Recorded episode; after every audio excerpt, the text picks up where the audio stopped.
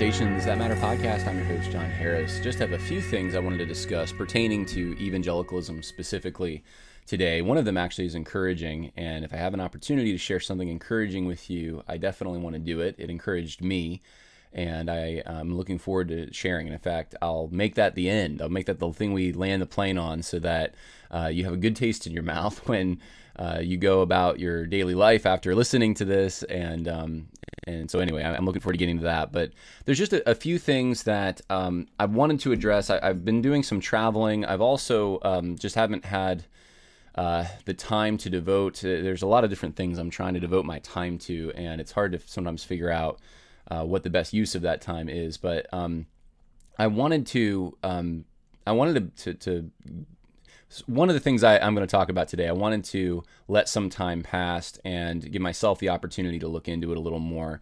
Uh, and that's the situation with JD Hall.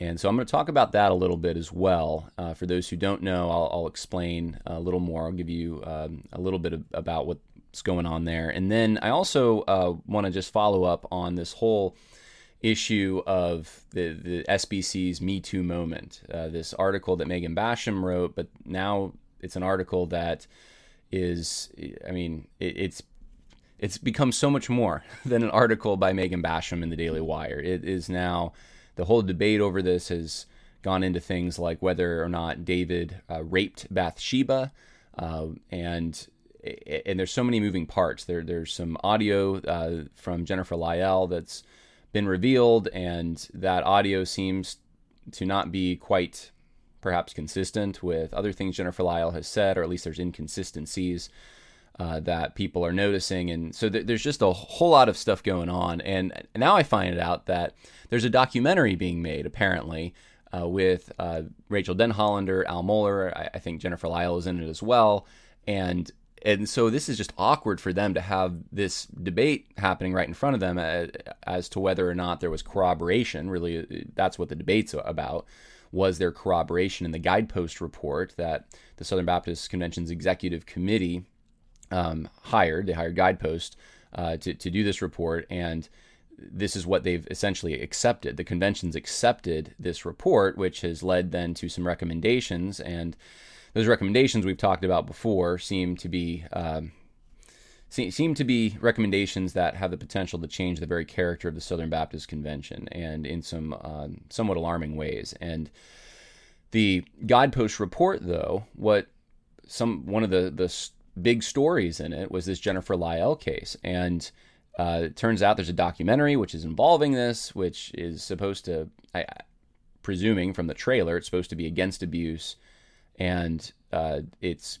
showing Rachael Denhollander, Al Mohler, and um, Jennifer Lyell in this favorable light, as, as if they're supporting uh, Jennifer Lyell as a victim, the other two, and that they're and, and then her story's legitimate and corroborated, and, and they're sure of this. That that's the impression I get at least from looking at the trailer.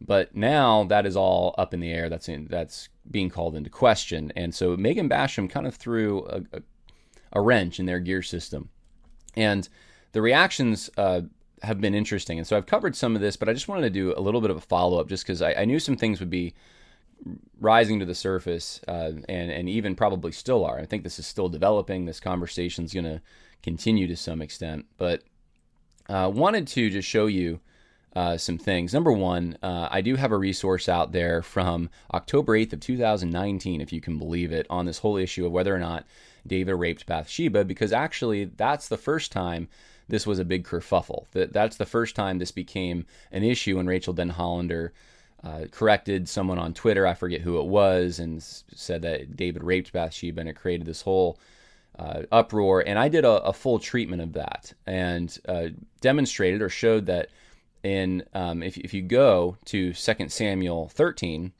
you actually have there's a word used, a Hebrew word that would be more consistent with what we would think of today as a rape and you don't find that word and this is just one of the pieces of uh, evidence that I cite, but we don't find that word in the the account of David and Bathsheba, and it's the same word used in Deuteronomy 22 um, when it it it's actually translated in the New American Standard Bible as forces, so that you, you, you get the sense in, in which there's there's a rape, there's there's not Um, th- there's there's not a willful choice on the part of, of the woman in this situation. It's it is uh, it is forced, and it and that's it's the same word. And um, but in the same account, just chapters before, you don't see uh, in Second Samuel that word being used and attributed to David's relationship with Bathsheba. And so, um, anyways, I, I, make the case that uh, at the very least you can't um, you can't be sure that this is a rape, and if anything, the evidence seems to point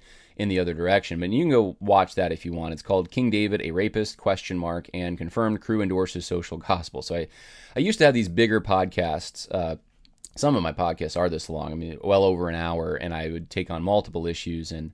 I've shortened the time actually a little bit. For those who think that I'm going long, I actually have shortened it. But uh, you can go see a fuller treatment there if you want. Now, um, in this, th- this isn't necessarily directly related, but in this whole situation of the debates in the Southern Baptist Convention over um, abuse or alleged abuse, we have Southeastern Baptist Theological Seminary, where I went, coming out with a statement about uh, their mandatory sexual abuse prevention and response course. And so this is a mandatory course it looks like all students are going to be required to take this, which is interesting to me. Um, and, and, I don't know the motivation 100%. I can guess at it. I have a suspicion uh, that there's a lot of uh, emphasis on this particular topic and wanting to show that we really care. We really are taking this seriously, and uh, this is the compassionate place to go to school. Um, that it seems like that would be consistent with everything else we're seeing. Um, there could be legal things though, liability thing. There could be a whole host of things. I don't know. Maybe their insurance company is going to give some kind of a discount too, or something. I don't know. But they're they're launching this, and so I was reading through this statement, and you know, I was thinking through. A, a lot of churches are doing this too. A lot of uh, a lot of places are doing this, and and I don't think it's wrong. And I'm not you know attacking Southeastern for uh, offering a course like this. Making it mandatory seems odd to me, but uh, having a course like this, um, even that is is you know for someone going to get a, a, pastoral degree, you'd think you'd cover this in counseling. So that's the only little, I guess, critique I'd have is like, wh- why not? Why isn't this covered in a counseling class of some kind? Why, if the Bible's the final authority, if that's what you're training people to do, if it's pastoral counseling, this isn't psychology. You know, why, why have a separate course uh, that's what's in the course? That would be my question was what's in the course that would make it different from let's say a, a biblical counseling class in which you would approach these issues?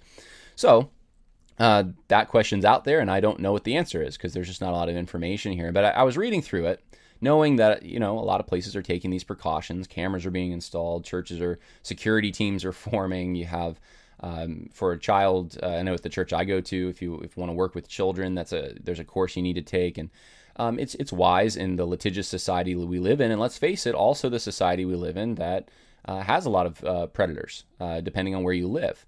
And if you live close to a metropolitan area, especially, it doesn't have to be. It could be way out in the country too. But if you, if especially if you live in in certain areas where there's a lot of crime and stuff, and you can look at on the sexual uh, predator list online and see how many houses around you have people who have been convicted, you might want to implement that, and it makes sense. It's wise for for staff workers. Um, this is a little different. This is for students. This is mandatory, but um, but you know I can understand the uptick in interest in in doing taking some preventative measures.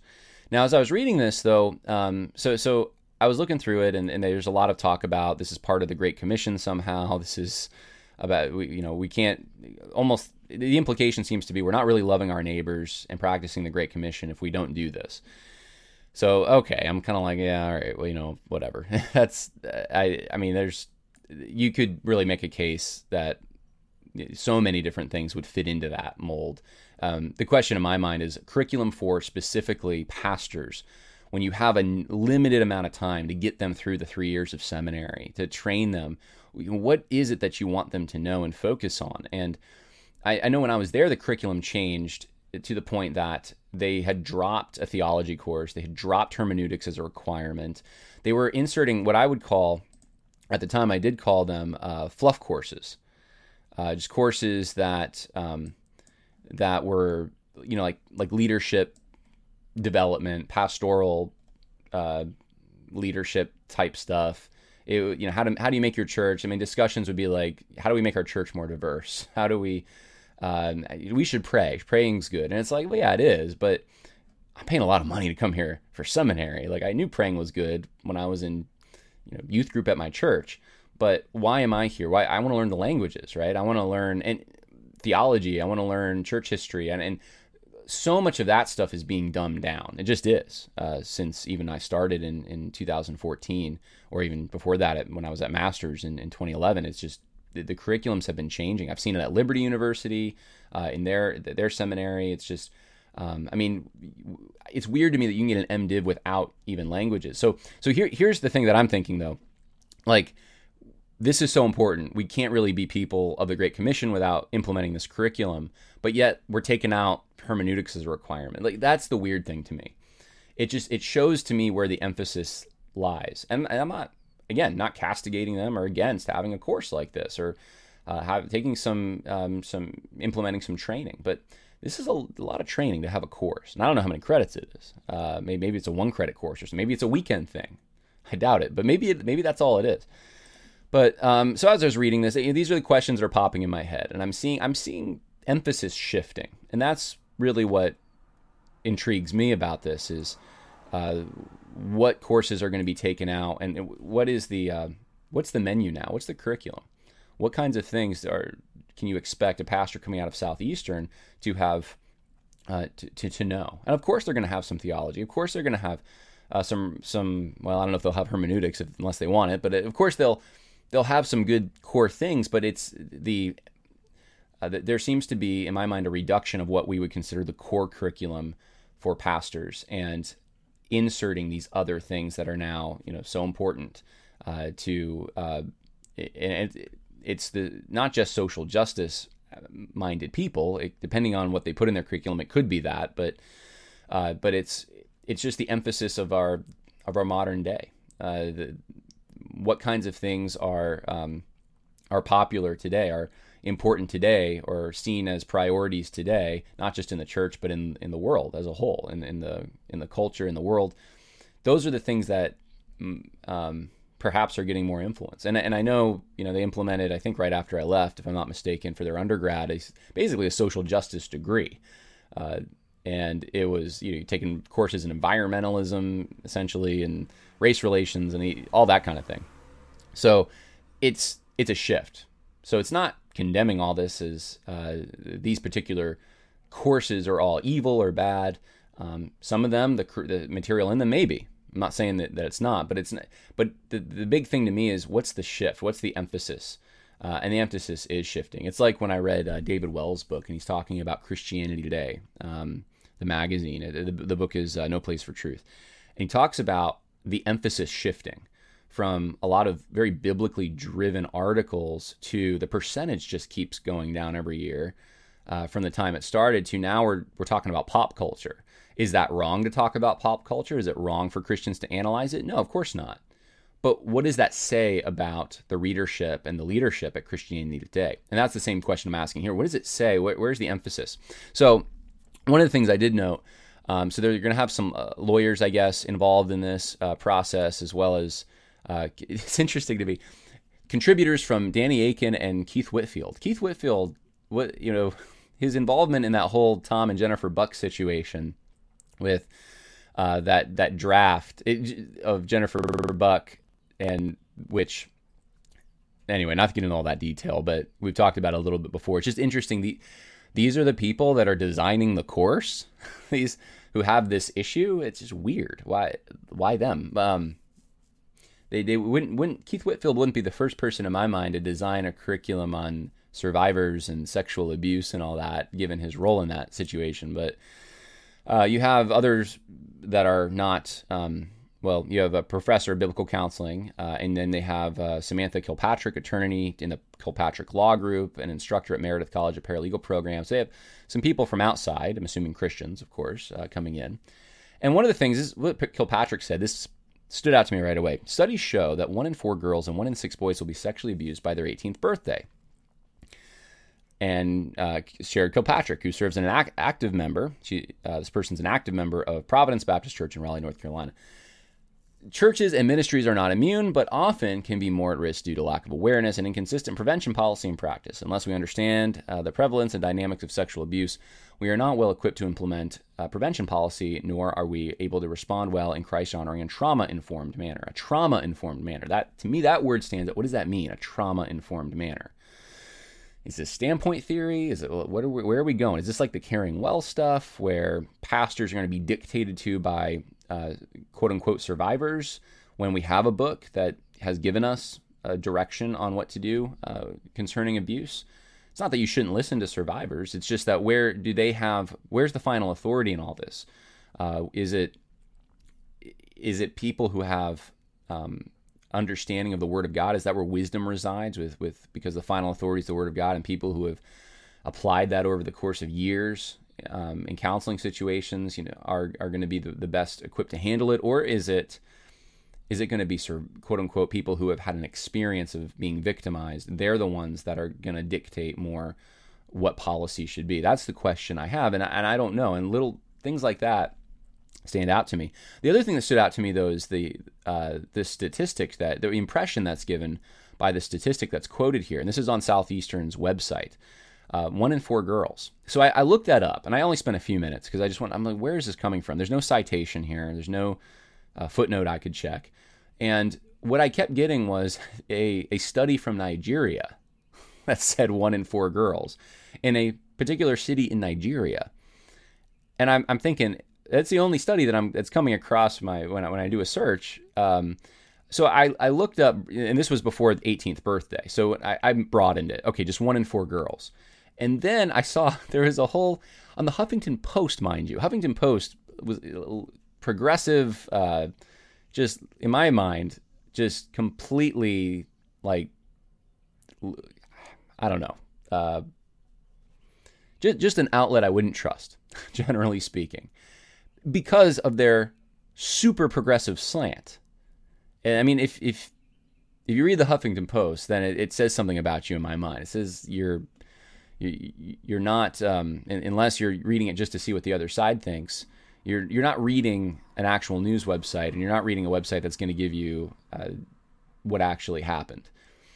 But even the Huffington Post had a whole article debunking this idea that one in four or one in five girls uh, are sexually abused, and basically makes the point that it depends where you are, and the studies that have been done have failed. They're actually the whole idea behind these studies, the premise behind them, is not scientific.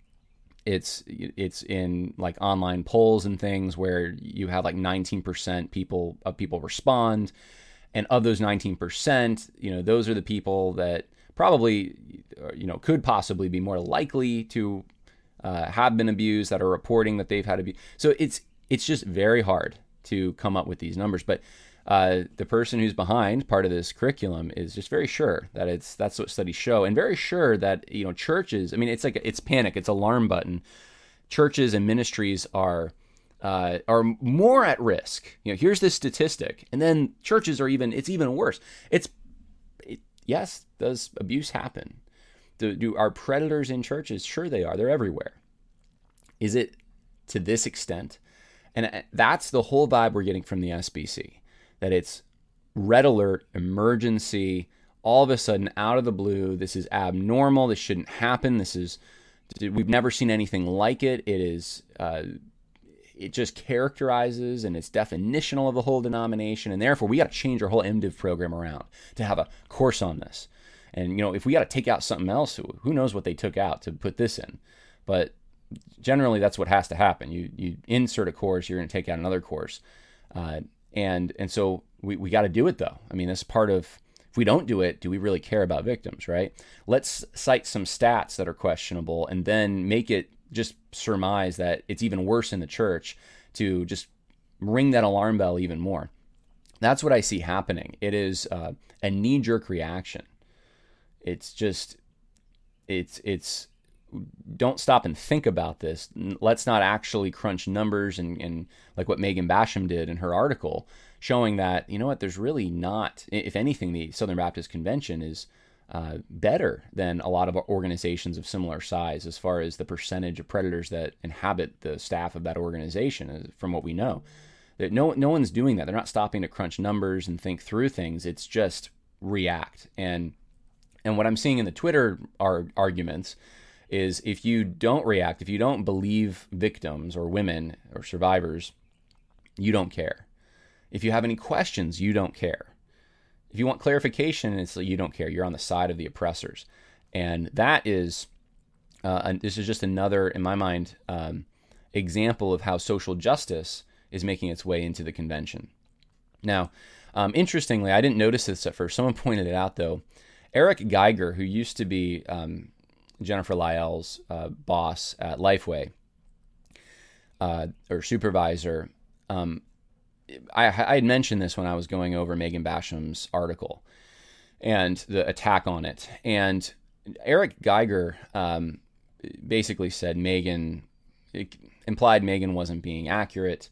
Uh, Megan didn't even quote from his statement, but he posts his statement or posts his what what he believes. Here's the important thing: he posts his impression of Jennifer Lyell's accusations, and he says this is the interesting part.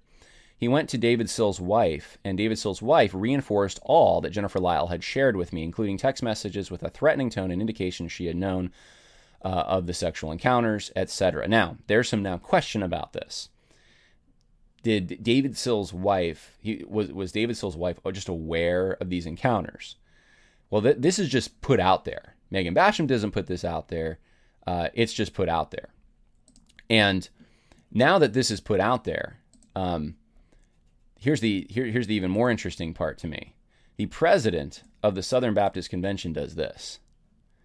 Bart Barber retweets. So Jennifer Lyell, who's since then now deleted her Twitter account, she points to this and if there's any new information, it's that, hey, look, David Sills' wife, David Sills being the one that Jennifer Lyell's accusing of abusing her, his wife knew about that relationship, and it's all confirmed. And Bart Barber, the president of the Southern Baptist Conventions, retweets this. Well, if David Sills' wife doesn't believe this or agree with this, then it, it's kind of it, it's a uh, it's it's an accusation against her she was somehow i mean she would be complicit wouldn't she if she knew about this and she didn't do anything this is now bringing it into a whole new realm in which it wasn't before and the president of the southern baptist convention irresponsibly retweets this and i simply cannot understand why there are prominent conservatives in the southern baptist convention who think that bart barber is a step in the right direction or should have run and it's it's not terrible that he's in the position he's in, and I don't get it. I mean, I don't even think I don't even think the previous presidents of the Southern Baptist Convention would do this. I don't think Ed Litton would do this. But th- this is just th- this is shooting from the hip. This this is unpredictable behavior, and uh, why even enter that fray? But we have the president of the Southern Baptist Convention entering that, and uh, this opens them up to things, possibly. I'm not saying there's something going on. I'm, I don't know, but this could open them up to things when you have uh, statements being supported by the president of the Southern Baptist Convention against the wife of an accused abuser that she somehow knew about this. Uh, dangerous stuff. So uh, that is um, something I just wanted to point out. And here's probably the most significant thing that's happened in the last few days. Uh, July 14th, I Don't Know What to Believe Anymore by Ron Henzel. Ron Henzel was one of the individuals on a, um, a call, an interview, kind of a call though with Jennifer Lyell. And this call was from uh, 2021, last year, where Jennifer Lyell essentially, um, it's like two and a half hours. I listened to it. And, and I just, at the end, I just saw a lot of there's a lot of yellow and red flags in my mind about her story. But Ron Henzel um, says in this interview that I believed her. I believed her, and it and it came out that Jennifer, this audio uh, came out, and Ron Henzel is saying he basically says that look, Jennifer Lyell was messaging Tom Buck, and she has screenshots here, private messages, totally misrepresenting that particular call, and accusing Tom Ascol of using Ron Henzel and this uh, Midwest Christian outreach, and just um, he, he says there's five lies, and offering to Tom Buck that she could back up her assertions against Tom Ascol and against them by with the recording, with this recording, Will, willing she's willing to share this recording uh, to back up her assertions. Well, this has provoked Ron Henzel from Midwest Outreach to basically say, "Look, I said I believed her, and she was the only witness. There weren't two or three witnesses." And he goes, "I don't know what to believe now." Um, he says, uh, says uh, he, he believes that she's a sister in Christ. He believes, you know, that uh, uh, God in His providence has brought all these things I described to pass, not for her condemnation. I believe I cannot say that just because I've concluded that Jennifer Lyell has misrepresented me. Uh, Don uh, who was an, another individual on that particular phone call and interview, and Tom Ascol, it necessarily means she misrepresented what took place between her and David Sills. Nevertheless, he says, I believe that the events I described have exposed my own need for reproof and correction from God's word, as well as public confession and repentance. And to this, I'm, I'm just uh, grateful uh, in a way, even though I don't know him. I just think there needs to be more of this. When we make an error, and, and I've made errors before on this podcast, none of us are beyond making a mistake. We confess it. We publicly do so if it's a public uh, offense. And um, and since this recording has made its way into the public and people kind of know about it, he's he's just saying, look, I, I should have said something. I should have done something. And uh, or, or what he's actually he doesn't really say. I, I don't know if he says I should have done something, but he says that uh, um, he says, When I saw Jennifer Lyell's text to Tom Buck, the Lord, re- the Lord rebuked me. I don't know whether she made the same statements to anyone else, but if she did, and if those people believed her, they were believing her charges against me on the evidence of one witness alone. Contemplating that possibility does not leave me with a pleasant feeling. So he's just realizing what he he believed Jennifer Lyell on one witness. And he says, well, if someone were to believe what she said about me on one witness, then that would he would be upset and he realized the hypocrisy and that's so good on him for just coming forward and just saying look i, I goofed on this um and it, it's uh, it's just very telling to me and it, this is not for for this whole case that guidepost is reporting on that Jennifer Lyell is is an example of abuse in the Southern Baptist Convention. David Sills is an abuser, not alleged, an abuser. That it was corroborated. The whole thing's coming apart. There wasn't corroboration that can be demonstrated. Uh, there um, and now there's other things that Jennifer Lyell is being caught in. Uh, I mean, this is not only is it the recording now that that raises a lot of questions, but it's now a number of other things. Uh, it's it's uh, it's what she, how she represented that particular recording to someone else. So I wanted to let you know about that. Uh, that's going on, and, and I just thank God that the truth is is coming out. I think that's excellent. So I think we need to pray for Jennifer Lyell in this situation. Um, it sounds to me, from what I listened to on that two and a half hour recording, that she's got some issues. Uh, she, she's kind of all over the place, and there seems to be some at least emotional issues. And, and it sounds like, and it's very possible that she has had some abuse, whether that was uh, David Sills or the abuse she talks about before that. Um, I think um, she needs to repent, though. She needs to repent of misrepresenting these guys who were on the call with her, that you know, as if they were doing a hit piece against her, and Tom Ascol was the one behind it somehow, and none none of that uh, is true when you actually listen to. None of her descriptions of the phone call seem to be accurate when you actually listen to it, or, or the Zoom call, whatever it was, and and so th- there's certainly a problem here with the truth, and Jennifer Lyell needs to repent of that, and um, and the SBC uh, elites who have platformed Jennifer Lyell and said that David Sills is an abuser, not just an alleged abuser, but is an abuser on the basis of, of one witness without corroboration. Uh, those Southern Baptists who, who have done this need to repent as well. And so, um, so anyway, that's that's kind of, but I, but I do have compassion. I do, even though I, I can see all the the damage that's been done here. I still see, you know, Jennifer Lyell and she, as someone who um, who who does need some help, and uh, I, I, pray that the Lord um, that that help comes and the Lord directs that.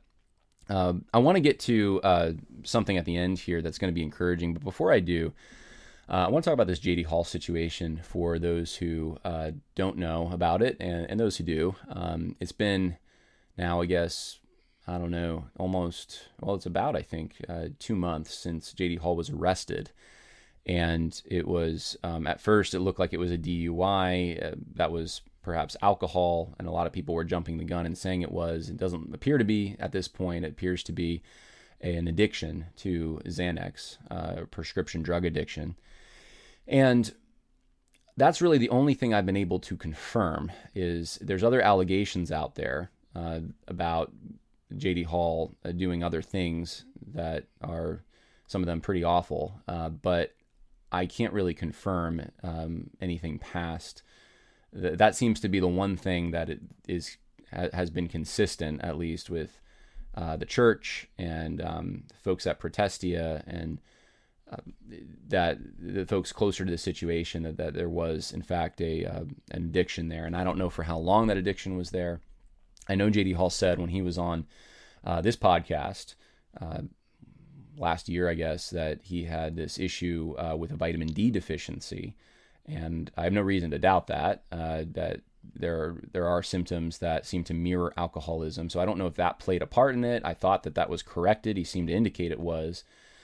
I don't know if that was there was a temporary correction and then uh, it got worse, or if this was purely Xanax or what it was. But um, the the bottom line for me at this point is that this situation is within the jurisdiction of the local church and they are in a church discipline process now. And that's made me a little hesitant to want to jump in and make very clear statements. I can make some clear statements. I can say it is wrong to be addicted to medication, uh, whether that's alcohol or prescription medication or doesn't illegal drugs. It, it, it's all in my mind biblically uh, anything that's going to take your mind from you uh, it's not for medicinal purposes, but it's anything that, that you become mastered by uh, is is wrong. It's sinful, and uh, so I mean I think we can all very clearly see that.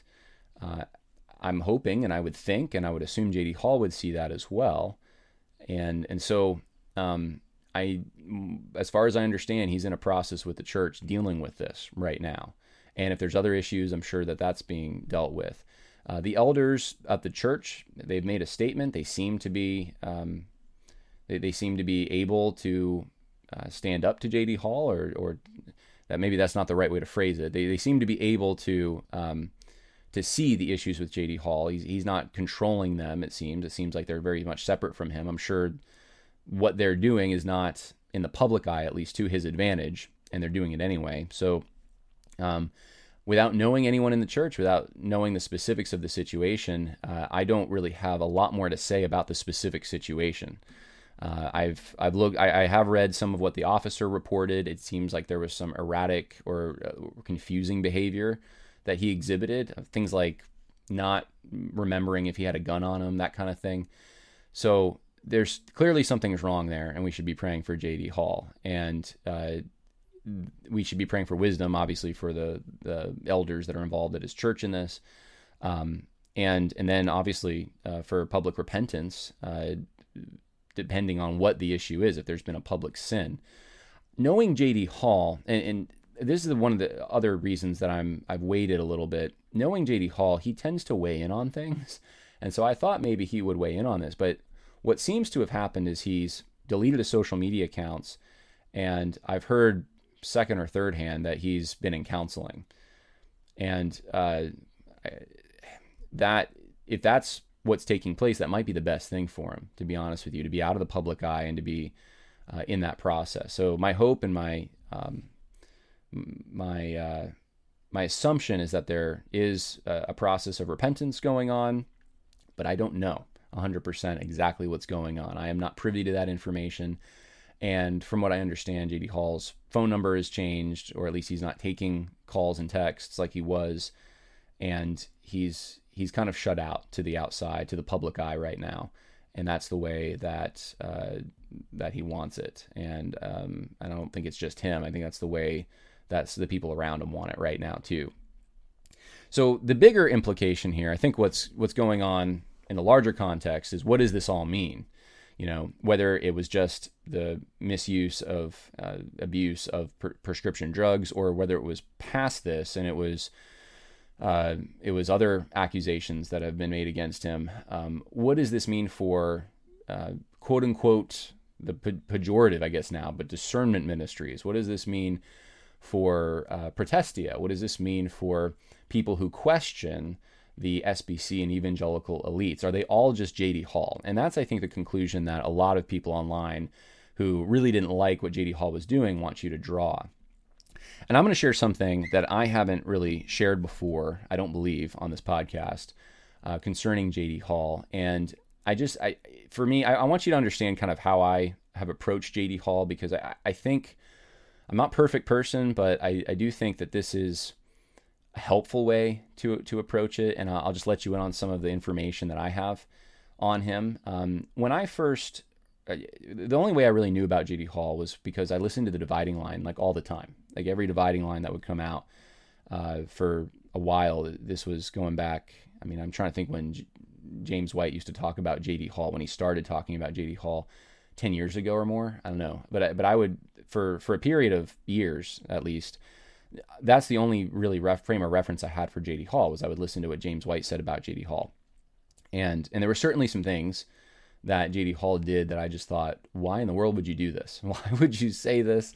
Aren't there bigger fish to fry out there? Why is this so important? And some of these uh, turf wars between different ministries, and let's face it, smaller ministries, really. I mean, we're not talking about you know, huge and Billy Graham sized ministries. We're talking about little discernment or apologetics, or I think J.D. Hall likes to call what he did polemics ministries.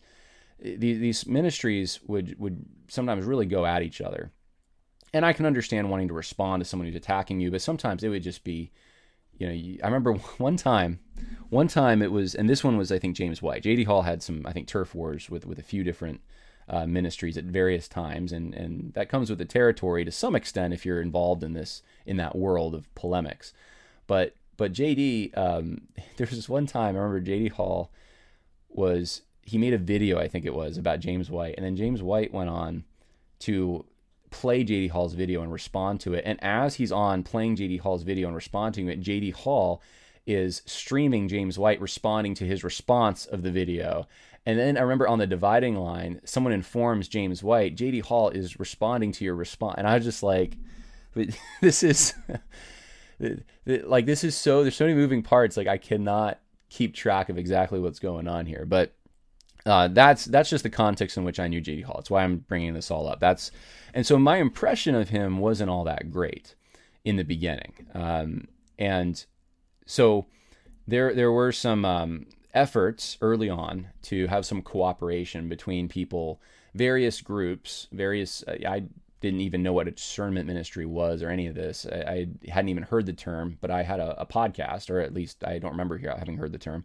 I had the podcast, and you know, there was a couple people like us that um, there was an individual who was trying to get us kind of all together in these group chats to kind of cooperate and share information and that kind of thing. Like if we had uh, information, we could all kind of uh, share it together, uh, maybe. And, and there was a few, there was a few people, you know, in that group who had podcasts or, or outlets, you know, like um, Protestia and that kind of thing, Pulpit and Pen at the time. And um, and this this was years ago. That group is, doesn't exist uh, any longer. But uh, JD Hall was in it, and I just, I remember, um, you know, the interactions in that group. JD Hall was very much JD Hall. That's who he's been. He's when he writes a piece for uh, pulpit and pen, and when he when when he's uh, interacting in like a group chat or something, he's like the same person. Like, and I thought maybe there would be a variation there.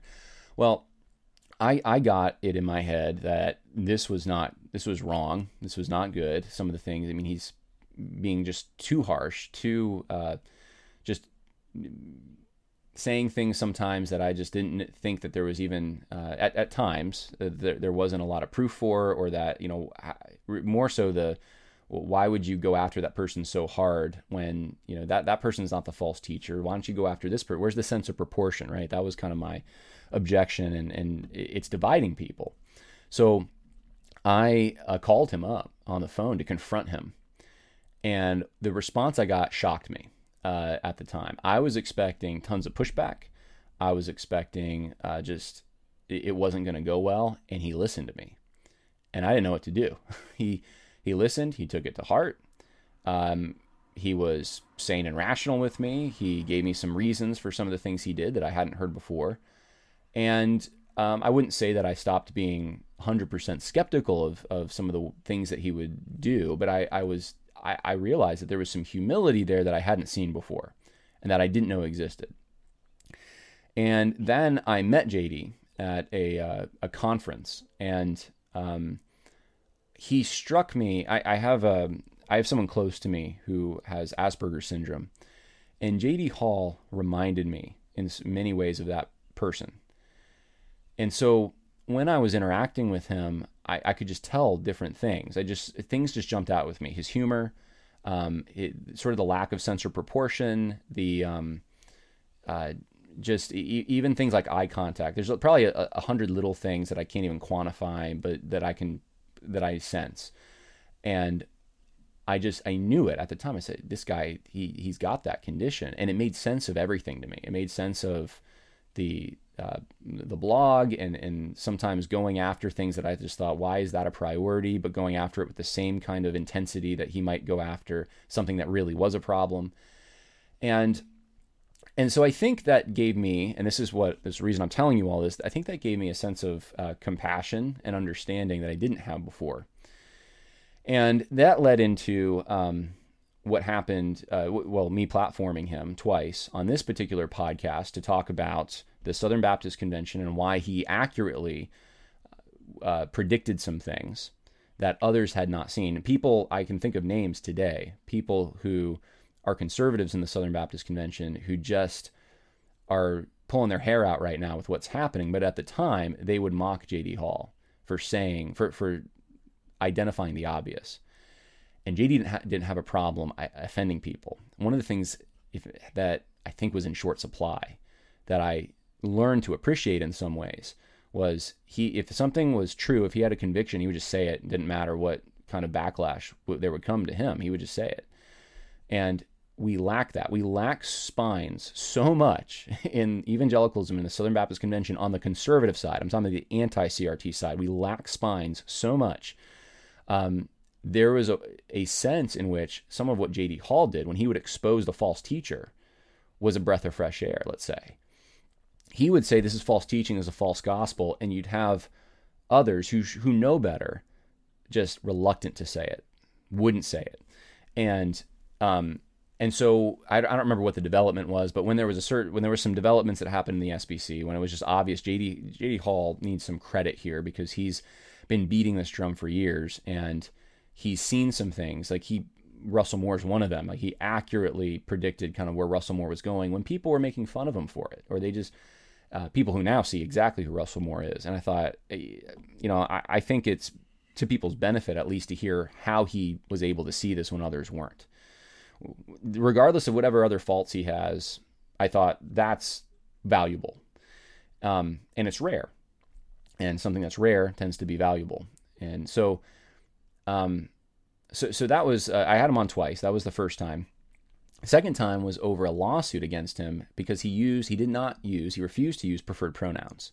Someone sued him, and I think that's still ongoing, that litigation, because he wouldn't say he wouldn't use uh, I think it was a he and he wouldn't who who was anyway, biologically a he who was pretending to be a she and he wouldn't call him a her something like that. But I had him on to talk about it. Well he revealed on that particular podcast which and that's the, the real reason I had him on uh, more than anything else was to talk about that because I think that's that's a big issue. Like do we really want to live in a world like this where you're you can be open yourself up to being canceled, ridiculed, a lawsuit, financially ruined just because you are going to stand by truth, biological truth, biblical truth, creative norms, and uh, and for the lawsuit, as I understood it, he needed some some money, and so I thought, well, this is um, th- this is an opportunity to to help in this effort and to expose what's happening. That this kind of thing is actually happening in the United States. Well, he revealed on that particular podcast that he, in fact, did did have Asperger's syndrome, and um, and he also talked about the vitamin D deficiency and kind of some of his struggles that were going on. And so uh, that was the last time um, that I've I've had any conversation with him, and um, as far as I can remember, there's there hasn't been anything really since then. And and so then all this happens, and so the way so so now that you have all the background uh, for me and how I've kind of viewed JD Hall with a, a, measure of respect for being able to, for being willing to go out and say some very true things when others were not willing to, at personal risk to himself. Um, at the same time, seeing that there's a lack of sense of proportion there, and that there's sometimes th- things that he has, uh, efforts that he's made that I would see as uh, not just fruitless, but uh, unfair, uh, not not not even things that should be priorities.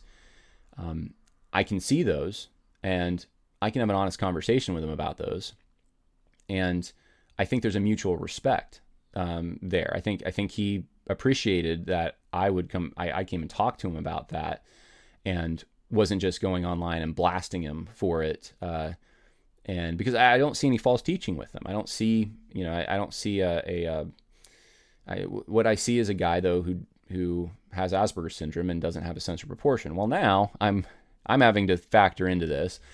Were there things that I was missing? Is it is it a combination of things? Was it the prescription medication that led to some of uh, the behavior that he's somewhat known for in some circles? Um, the vitriol that he gets from others tends to be over tone uh, and uh, the the words that he uses, the way he makes fun of other people, that kind of thing. Was was there also prescription medication involved with this? Uh, is he a stable person? It, it, it sounds to me like from from the recent developments that there's some real issues there that a number of people uh, didn't see, and may, maybe maybe some did that were closer to him and didn't say anything. I don't really know. I don't have information on that. I wasn't close to him uh, enough to know any of that stuff, but I think the way that we can come down on this is we can still appreciate some of the true things that JD Hall says or said over the years. I think we can still do that. Uh, I don't think this reflects necessarily. Um, now, I don't know everyone running Protestia. I don't. Um, I I've had some conversations with David uh, Morrill there, and he seems. I mean, I just had him on to talk about the Southern Baptist Convention. He seems, from my estimation, the limited uh, conversations I've had with him to have a good head on his shoulders and to, to see things uh, somewhat the way they are. And, uh, and they've made the uh, steps, they, they've, they've distanced themselves and they've um, put the, the situation into the hands of the church and they haven't gone past that, which is more than I can say. I mean, other organizations out there uh, that have a, a problem with I mean, I'm thinking of even like Al Mohler and Southern Seminary, which is infinitely more damaging when you have actual false teaching and a false gospel and heresy at your seminary. And then you decide, well, I'm just not going to even, we're not going to even acknowledge that this has even happened. You know, this, this is infinitely different than that. You have a character or a moral failing, and you have uh, Protestia immediately making a statement on it, and you have the church immediately jumping into action. And that is the way it's supposed to happen. And J.D. Hall is now out of the limelight and so uh, if he comes back, uh, if if he wants to get back into this kind of thing, then I think yeah, there, there's going to have to be some kind of an explanation. There's or uh, a repentance, uh, a um, an, an, admission. There's all that stuff is going to have to take place, and I don't know exactly what that looks like, and that's going to be really between him and the church. And then if he if there is an open door there, I don't sense that there is at Protestia. That's going to be between them. But as far as I can tell right now, JD JD Hall's not in public life anymore. He is uh, at this point he is in private life. He is uh, kind of stepped away from this, and I don't think it's fair to then say anyone who ever has a problem with SBC or evangelical elites is just the same as JD Hall, or anyone who ever had an association with JD Hall is somehow guilty of JD Hall's sins here, or they promoted someone uh, who had these issues. And that's one of the reasons I went through my story here, just because I have him on the podcast twice. What was my understanding? I've given it to you. That was my full understanding of, of JD. Uh, no knowledge of um, uh, of any of the things that are coming out right now, and and I still don't know to, to what extent and for how long the prescription medication thing was going on. I don't know, but um, if it was, I wasn't aware of it, and and I don't think most people were. Um, and uh, the people in his local proximity at his church, his good friends, the people who uh, see him in person, you know, they would be the ones if it was an ongoing obvious thing that would know. Um, so, um, so I want to at least acknowledge that I, I do understand. I have had some people messaging me like, John, are you going to talk about this? And I, I, I do understand uh, them to, to, some extent wanting me to say something or at least acknowledge that this has taken place. Um, I, think you know there may be a sense behind it of you know John try to warn people to stay away from uh, Protestia or to stay away from JD Hall. And the thing is though, and that's why I'm saying JD Hall's not in the public limelight. If he was still writing articles and there was no repentance, and there's no acknowledgement, and this stuff, yeah, I would be saying, yeah, I would stay away from this guy. Um, there's no, nothing for me to say stay away from though. He's not not doing anything publicly that I can tell. And I've already told you what would need to happen. I think if he was going to try to come back and start writing, uh, at the very least, at the very least, um, not knowing even the full extent of what's taken place. Um, and I don't want to go beyond what I can confirm. So that's what I can confirm, and that's what I know. But I, I certainly don't think that anyone who's ever, you know, had any interaction with JD Hall now is uh, is guilty in some sense or uh, harbored uh, or su- supported this kind of behavior that we're just finding out about now or something like that. Um, so that's my that's my take on it, and I just encourage you all to pray uh, for this situation uh, as the local church handles it. That it, it would just be a, a, godly process. So the last thing I wanted uh, to share with you, and um, if anyone has questions, you know, write them in the info or the uh, the comment section and uh, about any of that. And you know, if, if I have a chance, I'll try to go back and, and read what people have written. And and if there's more that I need to say about any of this. Uh, or something that I missed, then feel free to inform me. Uh, the last thing here, though, is uh, is something that I find to be very encouraging, and um, it is. Let's see if I can pull it up here. We have the technology, yes. Um, it it is a statement by Rosaria Butterfield, and I downloaded it to try to figure out when this was published. Uh, and the property said July 3rd, 2022. July 3rd, 2022, in the morning this made its way online. Uh, so this is at rosariabutterfield.com, I guess. Someone just sent me the direct link. And this is what it says. I'm going to read this for you. Now, Rosaria Butterfield is in the past, well, she's going to write, tell you some of this, but she talks about like using, uh, like in her book, Gospel uh, Comes with a House Key, like um, kind of like identifying who the, the, the, in a lesbian or a homosexual relationship, who the husband and wife are, and using preferred pronouns. And she's been someone in the past that I've said like this is a third way person. Be careful here. I, w- I would stay away. There's got to be other better resources on hospitality, um, and and part of it is due to this, due to the sort of same sex attracted Christianity that she seemed to have endorsed at one time. That you could kind of have these these um, uh, desires or this identity in some form but still be a Christian and and then extend to others who are living in these ungodly relationships.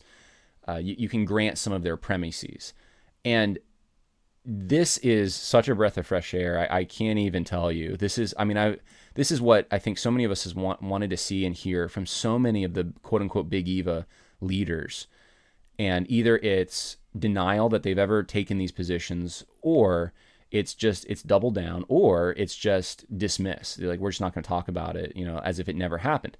Well here rosaria butterfield takes responsibility and she has gained so much respect in my mind through doing this. Here's what she says. In 2014 i wrote in the article published by the gospel coalition reparative therapy a heresy is a modern version of the prosperity gospel name it claim it pray the pray the gay away this ranks among the most misguided words i have written as a christian wow I falsely believed that reparative therapy and conversion therapy were the same things and that they were harmed they harmed people by making unbelie- undeliverable promises and blaming parents for their children's problems. I falsely believed that the darkest days of mental health, think electroshock therapy, fell under the umbrella term conversion therapy. When I dismissed reparative therapy as harmful, I was running roughshod over overgeneralizations and failing to distinguish hurt from harm. The game changer for me was reading the work of Dr uh, Andre Van Mol, a California family physician. His article in the Christian Medical and Dental Association online journal even failed therapy for undesired same sex sexuality results in no harm. eased my concerns, highlighting data that the sexual orientation change efforts incurs no harm even when the patient does not meet intended goals. This current study follows up on a 2021 study showing sexual orientation change efforts reduce suicide, uh, suicidality. This article put my concerns to rest. Anti conversion therapy is back in the secular news and for weighty reasons. Outlawing conversion therapy is Canada's bully club uh, wielded against the proclamation of the gospel by denying as harmful the biblical witness that homosexuality and transgenderism are sins and that in Jesus Christ there is forgiveness, hope, and transformation. Defying Canada's bill, C4, comes with the potential of six years in prison. The stakes are high, and anti conversion therapy, uh, mon- the moniker for anti biblical Christianity, is coming to the U.S. And she, by the way, I just got to stop and say she's accurately depicting this. That's exactly what it is. The whole push from the beginning with anti conversion therapy was how do we get these pastors and these Christian counselors and how do we get them to stop? And this was their way in. Especially troubling is the way that children are the targets when health professionals recommend gender affirming surgeries and irrevocable hormone blockers to treat gender dysphoria in children. Even the American Psychological Association knows that gender dysphoria in ch- children does not persist through adolescence in most cases. That is, unless hormone blockers interfere with the body's normal functioning. In addition, the number of adults who regret transgender surgeries and are detransitioning is growing, uh, with no one, perhaps except the church, to hear their cries. So, what do I believe? And here, here it goes. I believe homosexuality and transgenderism are sins, which means their root cause is sin. God's remedy, the atoning blood of Christ, is applied to those who repent and believe in Christ alone for salvation. The gospel compels us to love God and to live in the power of our new nature in Christ. Our new nature in Christ empowers us to die to sin and fight remaining sin. Pastoral teaching is crucial for the Christian, but Christian medical care comes to our aid when our bodies groan with illness, and Christian counseling when our minds ail with trauma and abuse. Christians may work together to help a struggler be victorious in Christ over homosexuality and gender dysphoria. God does not leave his people defeated by sin and discouraged by facing trauma and illness alone. Seeking Christian care for mind, body, and soul is a good and godly approach. What do I support? I support freedom in healthcare, including biblical counseling and change allowing therapy for undesired same sex attraction and gender anxiety. Living the light of God's natural order is good and right for believers and unbelievers alike and should not be despised or mistrusted. For those interested, and she, she makes some, uh, some recommendations here about the politics behind the American Psychological Association's rejecting um, this, uh, therapies, these therapies. Um, and she she gives some recommendations. Um, she quotes a number of Bible verses at the end, and she says, "Please know that please know that through the power of Christ and His gospel, anyone can experience victory over his and uh, or her sin. Now, this to me is incredible, uh, just because we don't see it much. We just don't see it all that much. To see someone who at one time made this statement now retract it and go the opposite direction. And I'm just really happy to see it. It does happen. People have asked me at churches, have you ever seen anyone go the opposite direction on social justice? Like they affirmed it in some sense, and, and, I, and I usually say, I mean, I don't know on it. Like I, I, I do, but not on the like a high level, now I can say that I do know someone who at least adopted one element of this and has retracted it. And uh, so good for Rosaria Butterfield. And, and maybe, maybe, she, maybe she's someone who'd be willing to come on my podcast eventually and talk about this. I'd love that. Um, anyway, hey, God bless. I uh, hope this was helpful for all out there. More coming by now.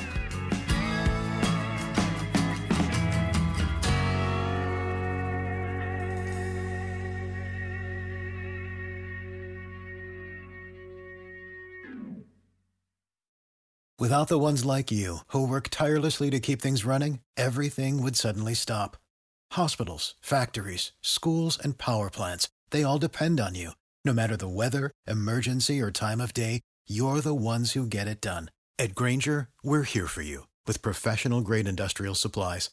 Count on real time product availability and fast delivery. Call clickgrainger.com or just stop by. Grainger for the ones who get it done.